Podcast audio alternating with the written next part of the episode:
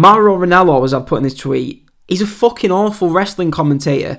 And as I said on Twitter, the quicker people realise this, the better. He's like the guy who screams and shouts his way to winning an argument, which is true. For me, a great commentator, they shout when appropriate, not during a 30 second squash. We're about to make history, each and every one of you. We use the word revolution because this is a revolution. I am NXT, and I'm not going anywhere. Oh, a little bit of the bubbly. Bro. This is an official declaration of war tonight to anyone who wants to get in my way and anybody who stands in AEW's way. We are NXT!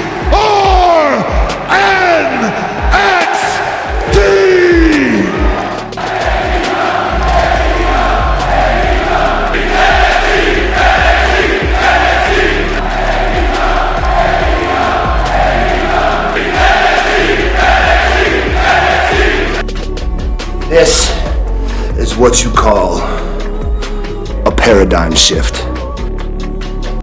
Hello and welcome to week 31 of the Wednesday Night Wars. I am your host, Daniel. You are listening to the WWE versus AEW podcast, back and stronger than ever. Um, so, yeah, let's get into what we're going to be talking about tonight on the podcast. So, two big shows. We had NXT with two world title matches on the line that have been built up for weeks. On NXT, we had Velveteen Dream facing Adam Cole for the NXT Heavyweight Championship. And from the women's side of things, we had Charlotte Flair in her first defense of the NXT Women's Championship against, for me, one of the best women wrestlers in the world in Io Shirai.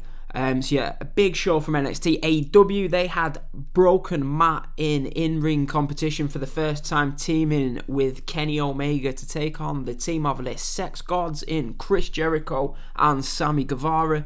Um, so that was a big match. We had the return of John Moxley. Apparently, in wrestling, if someone is off the show for a week or two these days, it is billed as a return, as you will see if you're a WWE watcher, with Becky Lynch returning to Raw next week to confront the winner of the Money in the Bank. But that is AEW. We also had the return of MJF. They'd also hyped up a Cody Rhodes versus Joey Janela match. So two pretty big shows. AEW were back live for the first time in what feels like forever. Um, about what, six weeks, maybe five, six weeks. They have been taping shows out of Atlanta, Georgia. That was taped probably about five or six weeks ago. So this is the first time a lot of the people have been seeing each other. They were back in Jacksonville at Daly's Place, the venue for the Fight for the Fallen show from last July, I want to say July, and they also did the New Year's Day episode of Dynamite from this building, one of my favourite buildings um, in wrestling, really, um, just behind, I think, is it Bankfield, the home of the Jacksonville Jaguars. So, we've got some stuff to talk about, some bits of news before we get into the ratings the revival. Now, the revival obviously got released from WWE. What six weeks ago? Six weeks ago now, maybe longer. And um, they were released probably like a week or two before the the big cut, the Black Wednesday as it was billed. Check out our podcast from Neutral Wrestling on the live firings taking place from WWE. Just go to the Neutral Wrestling archives for that. But yeah, so the revival they actually requested their release and were given it prior to all these releases. So the question is, where would they go? Um, they were, as I said, they were on Chris Jericho's podcast the other day. Talk is Jericho under their new names. Um, and I'm gonna be honest, I don't remember those names. What was it? Cax, Cax Harwood or something. Uh, God knows. Anyway, so the news coming out of that is basically they were keeping the cards pretty close to the chest. They weren't saying that they were basically rushing to get back in another relationship, as it were. They're in no rush to sign for anyone. Um, obviously, they're forced themselves really not to compete um, due to only AEW, WWE really being the only companies that are still putting on shows. Obviously, Impact, I believe, is still putting on some shows. But the revival was saying they're in no rush to sign with anyone else. But if you listen to the whole podcast, the message coming out of the Talk is Jericho podcast was that the revival would have been fine staying with WWE if they believed they would put some effort, some emphasis on the tag team division. Now, we know the revival eventually realised that was not going to happen. So they left. They left. They let the contracts run out and they left the company. Um, so if you put two and two together and get four, it would tell you that the next place that they're looking for is going to be somewhere where they put a lot of emphasis on the tag team titles. Now, AEW, they said on their first, if you go back to that first press conference in, well, not the first, but it was like the second one, when it in Las Vegas, back in the cold in Las Vegas of January 2019, when the world was a better, more happier place than it is now. Um, the Bucks came up and they said that tag team wrestling would headline shows, and since then we've shown the the tag team wrestling has just been brilliant. It's been brilliant from um, AEW. We've got the great team of Hangman Page, Kenny Omega, the Lucha Brothers, the fast rising stars of Private Party, the experience of SCU. So if you're the revival, it is a no brainer. They will be going to All Elite Wrestling. I would bet a huge sum of money if I was a gambling man, which I'm not um, anymore, um, I would bet a huge amount of money on the revival. Joining AEW, I think you'll see it sooner rather than later. They said in the podcast themselves that they're not people who like the fans knowing everything, hence their actions on their Twitter account. So they're not going to come on Talk is Jericho and be like, oh yeah, we're going to sign with AEW. But reading between the lines, they're going to sign with AEW. They did talk about how they wanted to face teams like GOD in New Japan, but for me, the weakest part of New Japan over these last three, four years of somewhat of a boom period for them has been their lackluster tag division. I feel like all I ever see on these big shows is Guerrillas of Destiny versus Sanada and Evil. Just seems to be a big loop of a match where usually I don't pay much attention because those matches are pretty boring. Um, so yeah, there's not much going on with the tag division in New Japan, although they did put the belts on Ibushi and Tanahashi prior to this enforced, well not enforced, but this absence on wrestling from the company. So you wouldn't say New Japan, they might they'll probably have a deal similar to Moxley and Jericho, I think, where they can make odd appearances in New Japan. Um, but they did talk about facing the North from Impact and the Briscoes from Ring of Honor. Let's be honest, Ring of Honor and Impact, they're not relevant anymore. No matter what people might want to say, sorry, Danny, if you're listening. Um, Ring of Honor are an irrelevance at this point in time, no matter what Marty Scurll is trying to pull off there. The same with Impact Wrestling. They've, in the last 12 months, they were sort of picking themselves back up, but they've sort of fell off a cliff as well recently. Nobody's watching Impact. Nobody cares about Impact. Nobody cares about Ring of Honor. The brutal facts is what you're going to get on this podcast. So the only place for them to go, if not WWE, would be All Elite Wrestling, and I'm sure that is the place that they will go. So yeah, that's the revival. Um, other little bits of news um, AEW were fined $10,000 from the state of Maryland for blood that was used, not used, but blood that was forced during those barbed wire spots back in that horrific match between Kenny Omega and John Moxley at the November pay per view.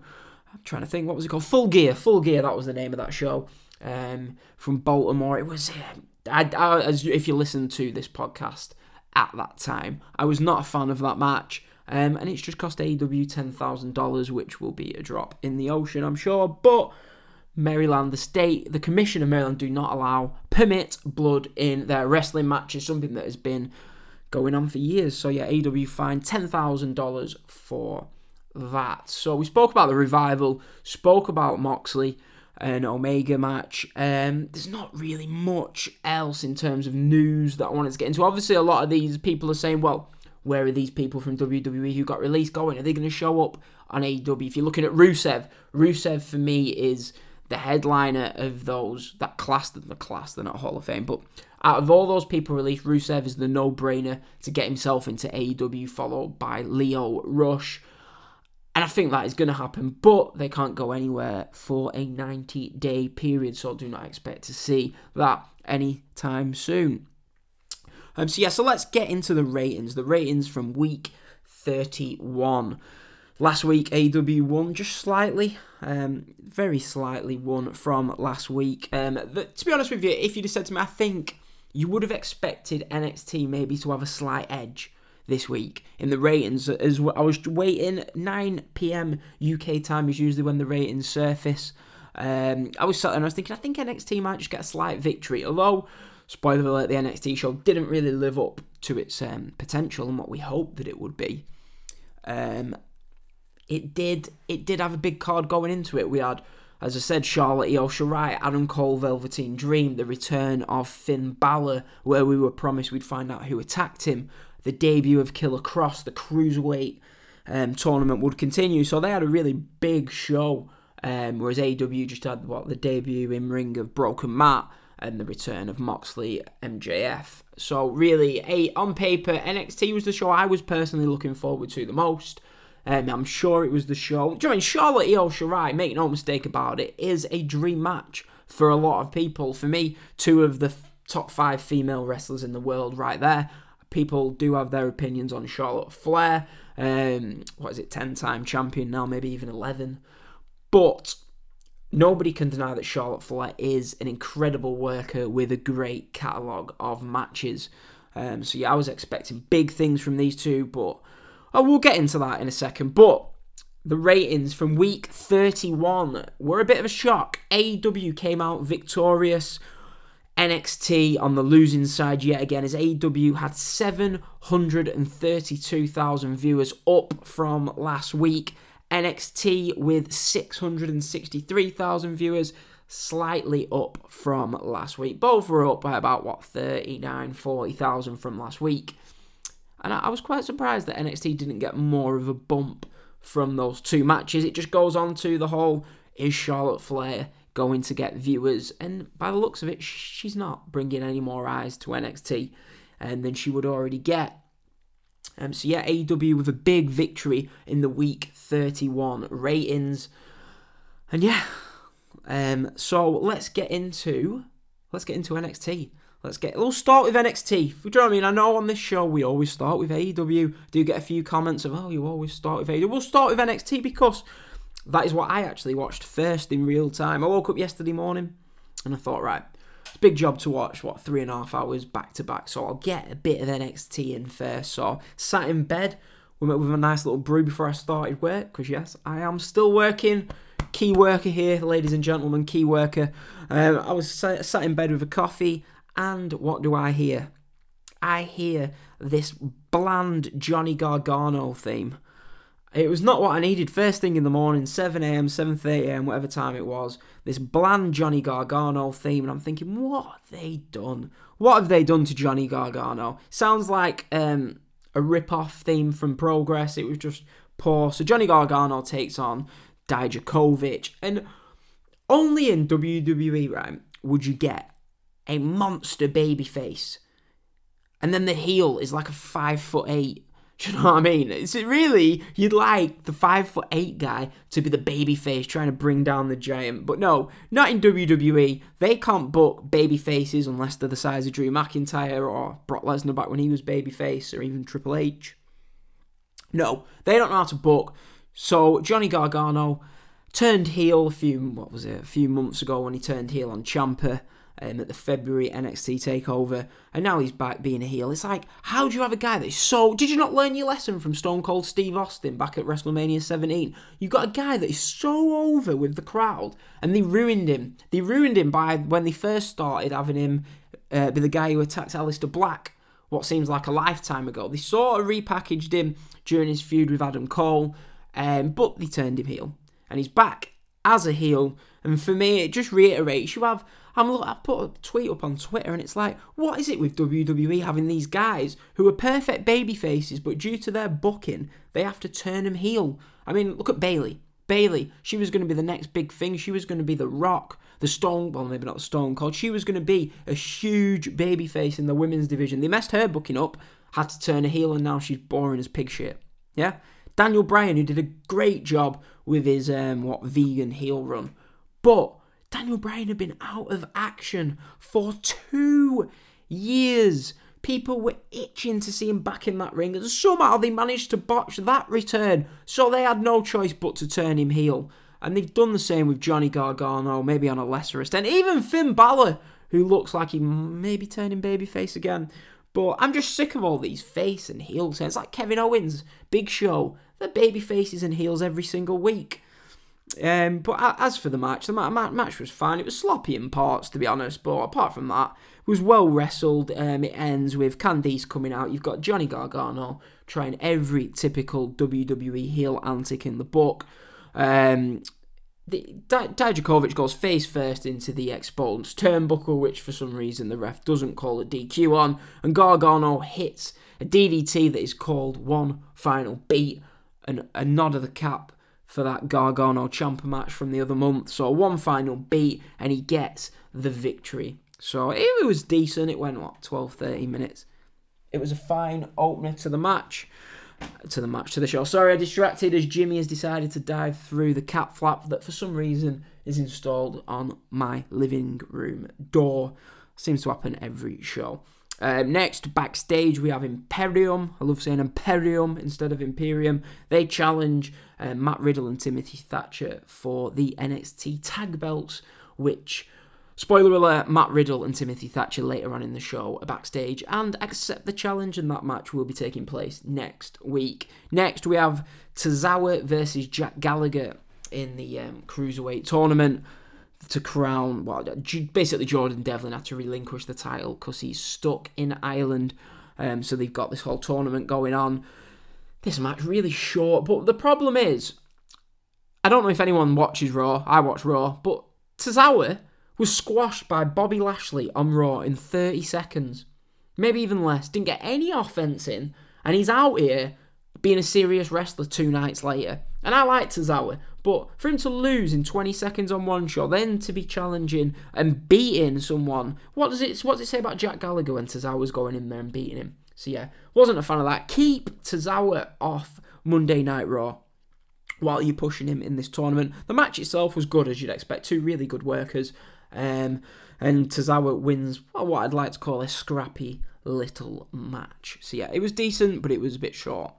Um, next we have Xia versus Chelsea Green. I sort of fear for Xia Um, I think she's a Chinese wrestler, isn't she? And I can just see if Vince actually finds out that this woman's from China, it'll probably turn her a heel and have her come out with an anti-coronavirus gimmick or something along those lines. So yeah, hopefully that doesn't happen. But it's Vince McMahon. Nothing surprise you from the great Vince McMahon, or so we are told. Um, this match goes about a minute.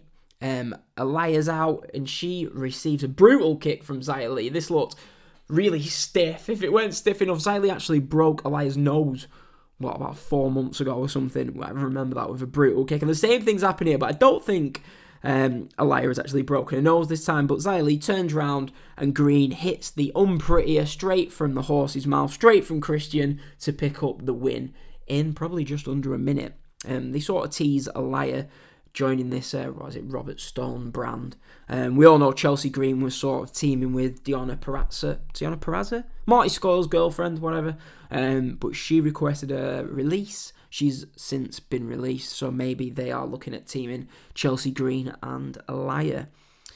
Next, and the debut, this is going to take some getting used to, by the way. The debut of not Killer Kross, no, you can't say killer in WWE. You just can't. You know what I mean? You can bust open someone clean with your elbow and give him a concussion and plan to do that, but can't call someone a killer. So the debut of Karrion Kross, oh, I can't say it. The debut of fucking Killer Kross with Scarlett Bordeaux, who, oh, Scarlett Bordeaux. Um, the gimmick, do you know what I mean? Everyone loves it. It is a bit overproduced, but let's face it, it, it it's gonna get over in WWE in it. As soon as you get the crowd back, they're gonna eat up a gimmick like this. Um, you've got Scarlett Bordeaux coming to the ring. It's sort of like black and white, loads of smoke coming out. Scarlett Bordeaux, sort Bordeaux, Scarlett Bordeaux is sort of like miming um, the theme. So yeah, nice little entrance, routine squash match. As I said, the gimmick is a bit overproduced for me, but some people will love this gimmick. So yeah, the big note I had from this match, and I put this tweet up on Twitter. Right, I put it up, and I thought to myself, should I put this tweet up? Because I know everyone on the internet, well, a big majority of people just love Mauro Ranallo.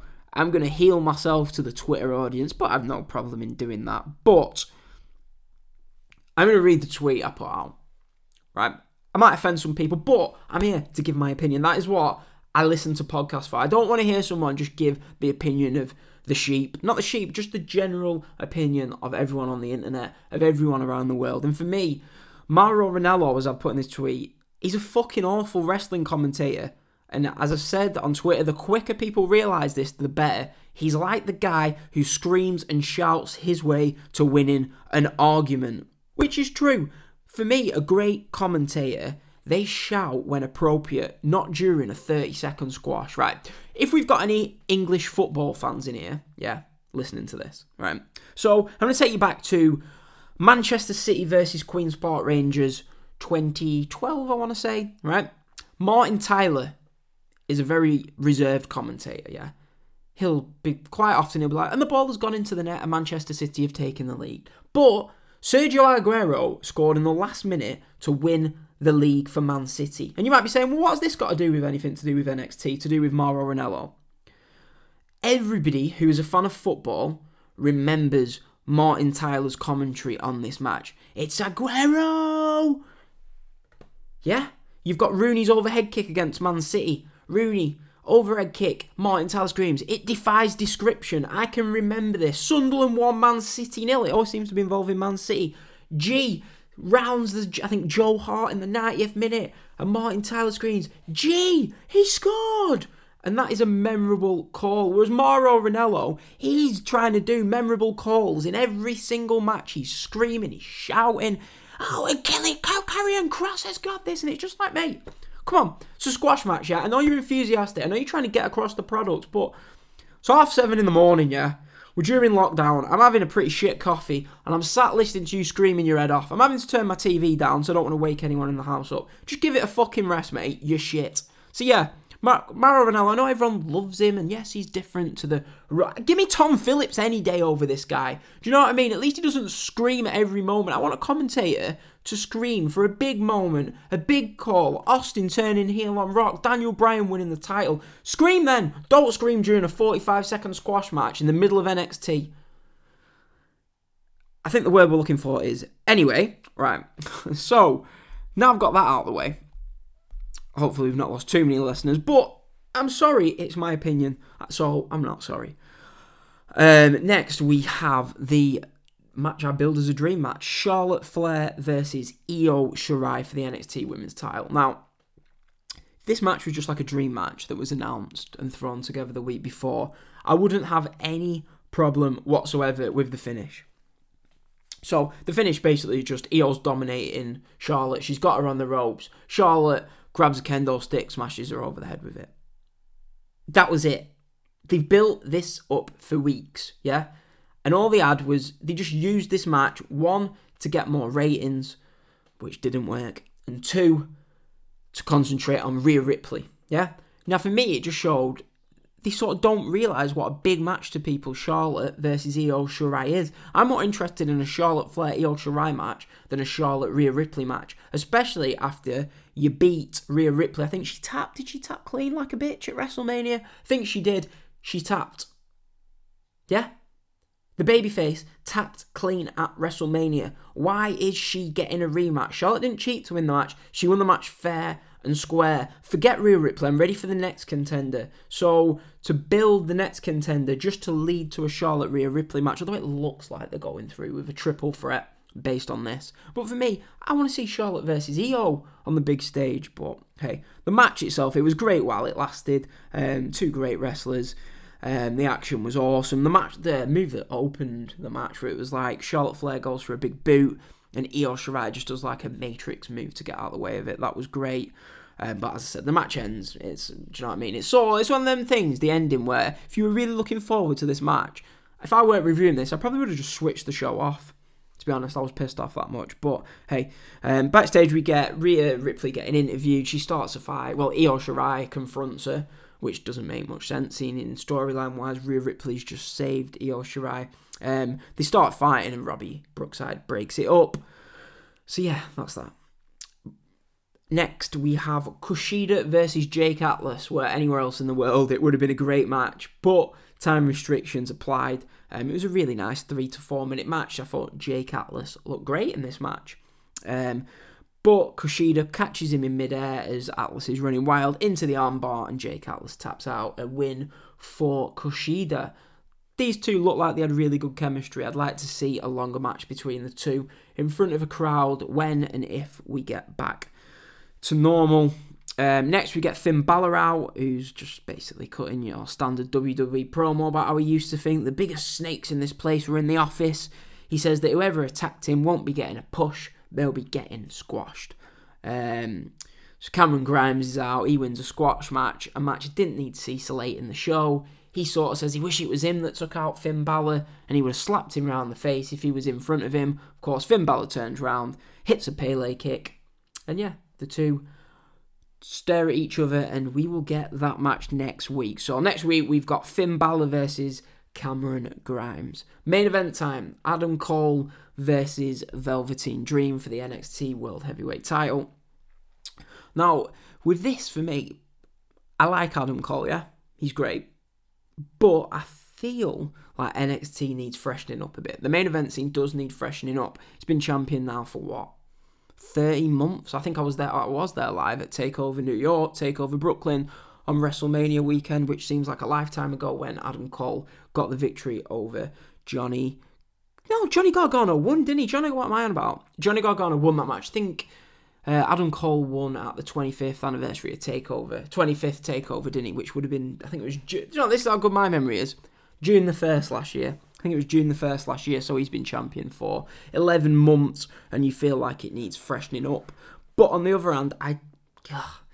I hate to like be the heel in all this. I've said I don't like Mauro Ranallo. I don't think Velveteen, Velveteen, sorry, Dream is the guy to win the title. Velveteen Dream is not the guy you put the belt on, especially in front of no crowd where he's not getting a reaction. He's very limited, very green in the ring. Uh, might not be what you want to hear, but I'm just being honest. Velveteen Dream, he's got a great, well, he's got a good character. People love him, but when it comes to in the ring, he's just not there. He's just not there at the moment. Which and it shows you this because this match goes about what eight minutes, nine minutes. So they clearly don't trust him that much to go out there and put on a great match against a great worker like Adam Cole. Um, the match is actually all right though. It's fast paced. Um, it's exciting. Um, Undisputed Era come out as they always do. Dexter Lumis is under the ring, stops them. The referee takes a bump. Um, Dream wipes out Undisputed Era, gets back in the ring, and Adam Cole hits the last shot on Velveteen, Velveteen Dream. Um, and the ref, who, to his credit, I like this, where a ref, yeah, we don't see it often. This The ref will take a bump, and then he'll count like as fast as he normally does. Whereas I think of like Earl Hebner when he used to take a bump during that Triple H reign of doom in 2003. His counts would take forever because he was selling the injury. So it was nice that the ref did this. Adam Cole gets the victory over Velveteen Dream. They didn't completely bury Velveteen because he did get a visual pin over Adam Cole. But Adam Cole is still your NXT World Champion. I think overall it was the right decision. I don't want this feud to continue. We need a fresh challenger for Adam Cole, and I think we'll get that. I think it will eventually get its way to Finn Balor versus Adam Cole. You all know I'm a big Matt Riddle fan. It should be going to Matt Riddle, but hey.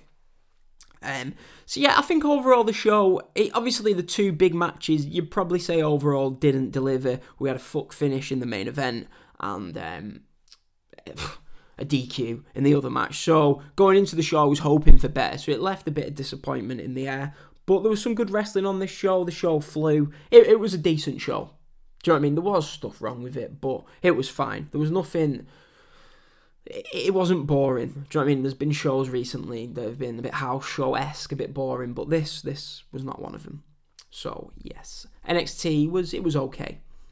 Right. So now let's talk about the other show 27 minutes has got to be a record we've gone without talking AEW. So let's get into it. Let's get into AEW Dynamite. Now, sad news to start the show as Chris Jericho was not on commentary. Oh, I was devastated. Absolutely devastated. Jericho was has been the highlight of the show for weeks, but I was thinking about this. He's, do you know what I mean? He's going to be making the company more money by just basically being the biggest star on the show out there in the ring um, than he is in commentary. But Jesus Christ, he was amazing on commentary for these last few weeks. At least they've got someone that can fill in. That's one thing AEW are not short of commentators. They've got Taz, JR, um, Excalibur, T- Tony Schiavone, all really, really good commentators. Um, but yeah, one thing I did notice as we came into the building at Daly's Place, it was nice, a bit of daylight, a bit of brightness. Um, the commentators actually didn't. There was no sound for the first few minutes of the show. Maybe that was just um, on my feed. But you could notice there was more people in the crowd. JR did inform us that they were all staff members, wrestlers, and employees of All Elite Wrestling. But they were scattered in the seats um, and scattered around ringside, which some people are going to agree with, some people aren't going to agree with. So I'm not really going to get into that. As do you know what I mean? I don't really. I can see why they've done it. It might not be the best thing, but hey, we'll get into that later on. The show opens with Cody Rhodes versus Joey Janela. Um, something about Joey Janela, I feel like just hasn't quite worked on a TV stage. I don't know what it is because Janela's great. Um, big fan of his spring break shows, but this for me was a pretty good match. Um, it was a nice match to open the show. I preferred this to the Moxley Kazarian match, which a lot of people are giving a lot of credit to. But anyway, we'll get into that in a second. But this match, it was fine. Um, Janela, I thought looked good. There was a few like miscommunications, but it was a really well wrestled match. Cody Rhodes has just improved leaps and bounds over these last few years, and he hits the Cross Rhodes, which they're calling the Cody Cutter, out of nowhere to get a win in a really good opening match. Um, next, we get Nyla Rose, um, sort of like what they did, like a video package for her. Um, all the future, future, future potential contenders are ringside. Um, Britt Baker, um, Kris Statlander, and Hikaru Shida, who are going to face in a triple threat match, fatal four way, I think, actually, with Penelope Ford next week which will have title implications. Um, but this match was Nyla Rose versus Kenzie. I think Kenzie Paige was it. Um, I saw I saw a post on Twitter. She's the youngest person to have a match in AEW. 18 years old. 18 years old, so good for her. Good for her getting to wrestle live on TV at such a young age. Nyla Rose, however, runs through her like a train and um, gets the win. So Nyla Rose, just a squash match here. Um, next, MJF. Now, this was a bit, it was really good.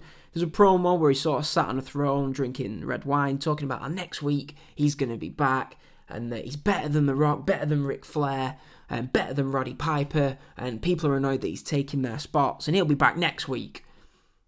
And then we get a Shawn Spears video package. Oh, Shawn Spears versus Cody must continue, apparently, by the looks of this, saying if he had a brother, um, that he wouldn't be able to live with himself after what happened last week during the uh, Dustin Rhodes versus Lance Archer match where Cody didn't throw in the towel.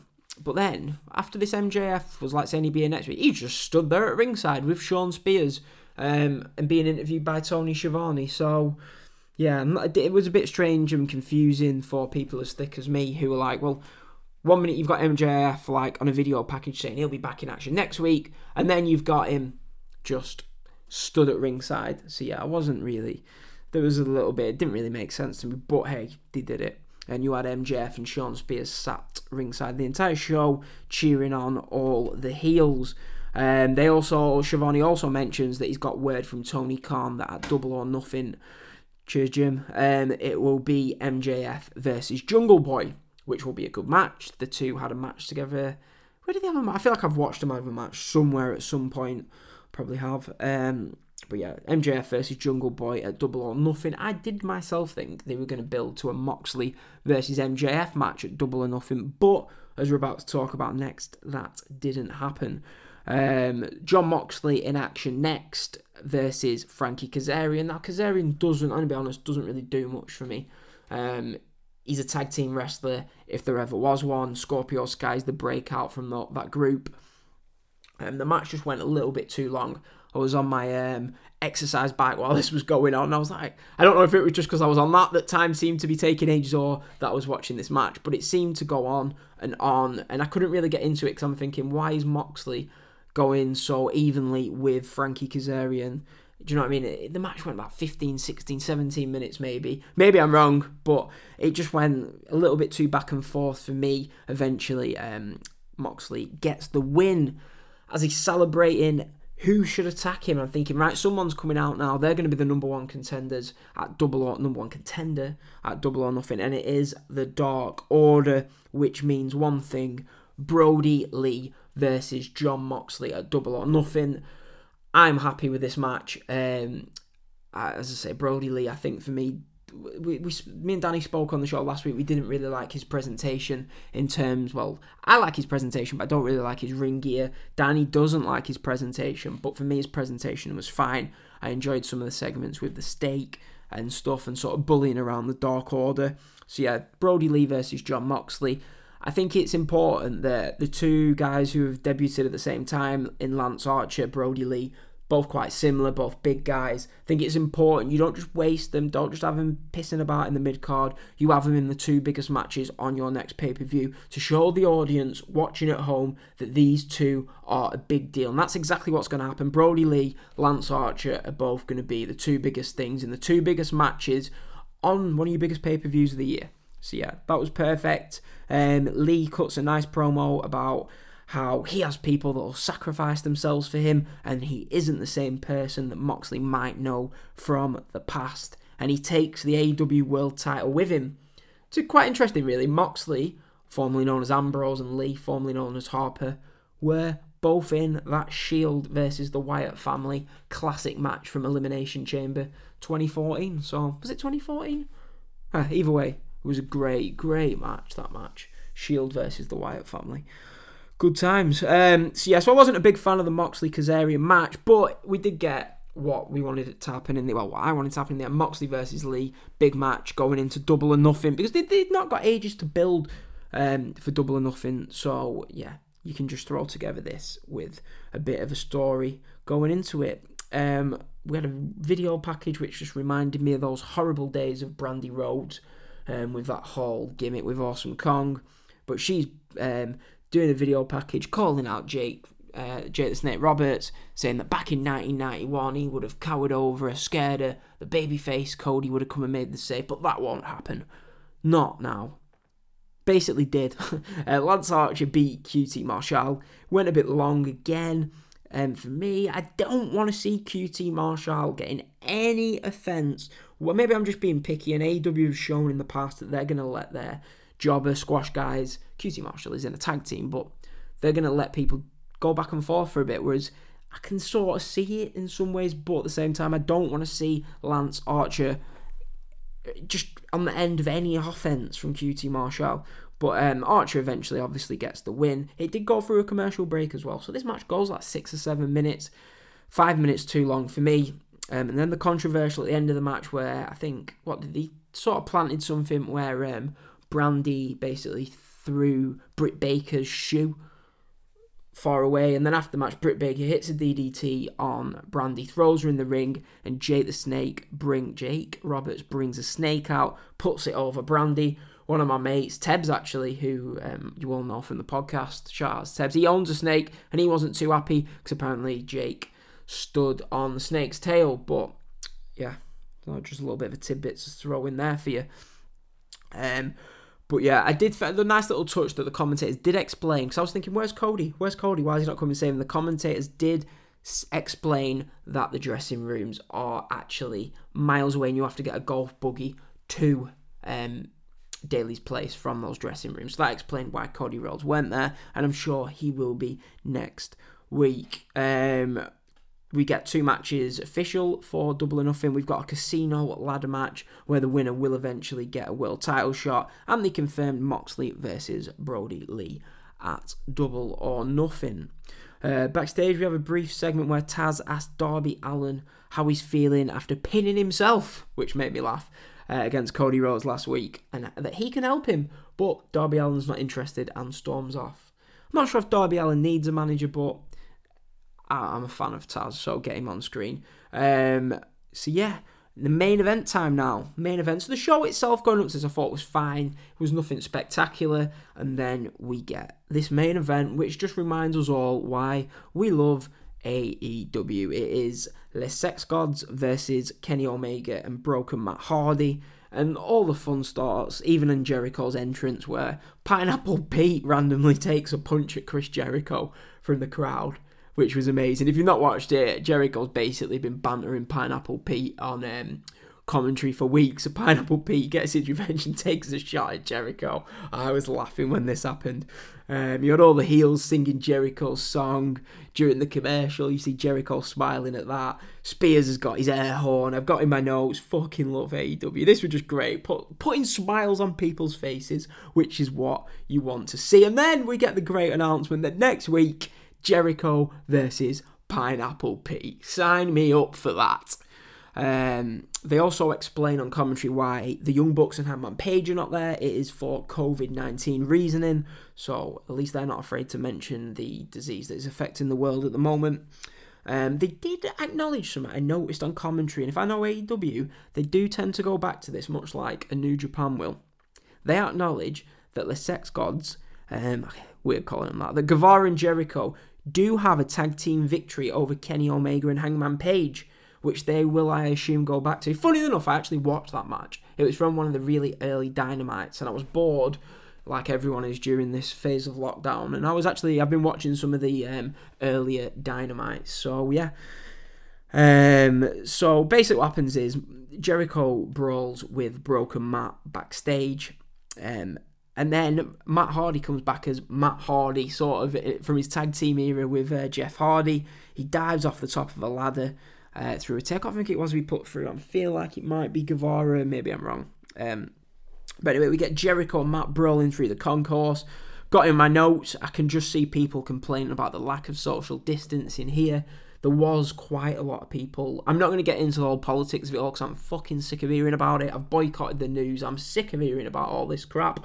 Um, but yeah, if people are saying that there should be more social distancing going on, you, you're welcome to that opinion. And if you think that this was perfectly fine with loads of people backstage, then you're welcome to that opinion. I have no comment to make on any politics, but I thought that would bring up complaints, and it did. Um, but yeah, so Matt Hardy gets thrown into like a big locker of ice. Um, and this leaves Omega on his own. He's running wild on Sammy Guevara. Brutal power bomb into some shutters. Um, we've got Hager getting involved, beating down Omega. Maybe that'll lead to an Omega Hager singles match, maybe at the pay per view. I was thinking if Hangman Page is out of Double or Nothing, which it would look like with this COVID 19 thing, uh, maybe we'll get Omega Hager. Maybe, I don't know, maybe Hangman will be there at Double or Nothing. And maybe they'll go back with the um, Omega Hangman versus Jericho Guevara because I don't think Jericho's got a match at Double or Nothing. Although I'd expect him to maybe have a singles match with Matt Hardy. Um, but Broken Matt is back, or whatever his name is. I can't even think of his name. Um, with this gimmick, he's back in the golf cart, runs into Jericho, um, and then we get Omega and Matt driving off into the stadium, right? On this golf cart, and they do like a U turn, and the greatest shot. If I hopefully I can find this picture because it's gonna be the show image. You've got Omega and Matt driving this golf, golf buggy, chasing down Sammy Guevara. Sammy Guevara's got a great look on his face. So's Kenny Omega, just a great image. And then they literally Sammy Guevara's head bounces off the side of this golf buggy, and literally I thought, oh my god, he's dead. Guevara is dead. He's gone. And then I thought, well, I didn't watch this live. I watched this the next day, so I'm not hearing any news that Guevara is like dead, so he must be all right. But Guevara's head bounces off the side of this golf buggy and he goes flying. One of the best bumps of all time. Yeah, I said it all time. I thought it was crazy. Um, somehow Guevara's up. Um, Omega, I think Santana and Ortiz are out, but Omega hits a brutal, great moonsault from about 15 feet in the air off some railings onto Broken Matt um, Jericho and Guevara. But then we get Santana and Ortiz out. Great spot, but I don't want to overrun that spot. The spots of Omega's moonsault, the spot of um, Guevara getting mowed down by the golf cart were just memorable, memorable stuff. But yeah, Santana and Ortiz, proud and powerful, are out, and them and Hager powerbomb Matt Hardy through a table, and G- they power powerbomb Omega off the top of the golf cart as well. Um, and Jericho gets the pin on Kenny Omega after he hits a Judas effect on Kenny. And AEW, a memorable, memorable main event. I fucking love this main event. Goes off air with the inner circle, arms raised, with the football field of Bank Field, the home of the Jacksonville Jaguars in the background. I just thought, what a great visual to end the show. And yeah, memorable main event. I think we all get these moments watching wrestling where when like an event finishes with a great match, you need five minutes just to like, do you know what I mean? Just sit in silence, check your phone on Twitter, and I had that after this. It's the first time I've had it watching a match since the Undertaker AJ Styles match at um, WrestleMania, and yeah, it was just great for me. This the best. And this is the best empty arena match. I've said this a few times that like, oh, it was one of the best. This was the best empty arena match thus far. It was higher than four stars. I think I went four and a quarter on this, but fuck star ratings. This was fucking brilliant. Just a great, great main event. It put smile on my face. Credit to AEW. It was just for me, right? Well, we'll get into the winner of the week now, actually. And the winner of the week, do you know I mean? NXT had a fine show, yeah. There was stuff I didn't like about it. I didn't like the uh, advertising of matches to get ratings, just to have fuck finishes in them. But the show overall had some good wrestling on it, and it wasn't boring. Whereas AEW, they just set up some angles for some matches for double or nothing. It wasn't anything spectacular. I think overall, maybe last week's Dynamite was better, but the shows that the, you remember shows on if they have a great main event. The main event decides a show, and if you have a great main event at the end of the show, it basically classes that show as really good. If you order a boxing pay per view, a UFC pay per view, and some of the prelim stuff is average, the matches before are average, but then you get that great main event, everyone's like, oh, what a great show. And it's no different for wrestling. So the winner of the week is yet again Dynamite. So since the, the return of our show, it is 2 to 0 for AEW. So AEW win the ratings they win the Winner of the Week award from this podcast, and they win the match of the week in terms of Le Sex Gods, need to stop saying that, versus Kenny Omega and Matt Hardy. So yeah, that was week 31 of the Wednesday Night Wars. Hope you enjoyed that show. I'm a bit out of breath. I've not done a solo show um, for, a, well, a proper full-on solo show like that in a while. Um, but make sure you share the podcast. I hope you enjoyed the show. Um, ran through NXT, AW for you, and giving you a little bit of news at the start. Um, so yeah, share the show. Follow us, the WWE versus AEW podcast. Follow me at Neutral Res on Twitter. Support us, please, if you feel the need to do so on Patreon. www.patreon.com forward slash Neutral Wrestling. Find us on YouTube. Just search Neutral Wrestling and subscribe. Apple Podcast. Just search WWE versus AEW and we will be right there on Apple Podcasts. I think we're on Spotify as well. Not Podbean though, Robin bastards. 10, 11 pound a month I've been paying for them. Anyway, um, so yeah, so hopefully you enjoyed the show. Next week we'll be back as ever to talk next week's NXT, next week's AEW. Um, quickly go through some of the stuff you've got on next week's AEW. We've got Brodie Lee versus Christopher Daniels. MJF in action, um, Jurassic Express versus the Best Friends, Jake Roberts and Lance Archer, Builders the Murder Hawk will talk. I'm sure Cody Rhodes will make an appearance in that. Got a women's four way match with world title implications and the main event we all deserve. Hopefully, the main event Chris Jericho versus Pineapple Pete. Um, on NXT, we've got Finn Balor versus Cameron Grimes and Matt Hardy and Tim Matt Hardy, sorry, Matt Hardy's on the mat. Matt Riddle and Timothy Thatcher will defend the tag team titles against Imperium. So yeah, decent shows next week as the road to double or nothing continues. So yeah, hope you enjoyed the show. I will be back next week. Thanks for listening, everyone. See you later.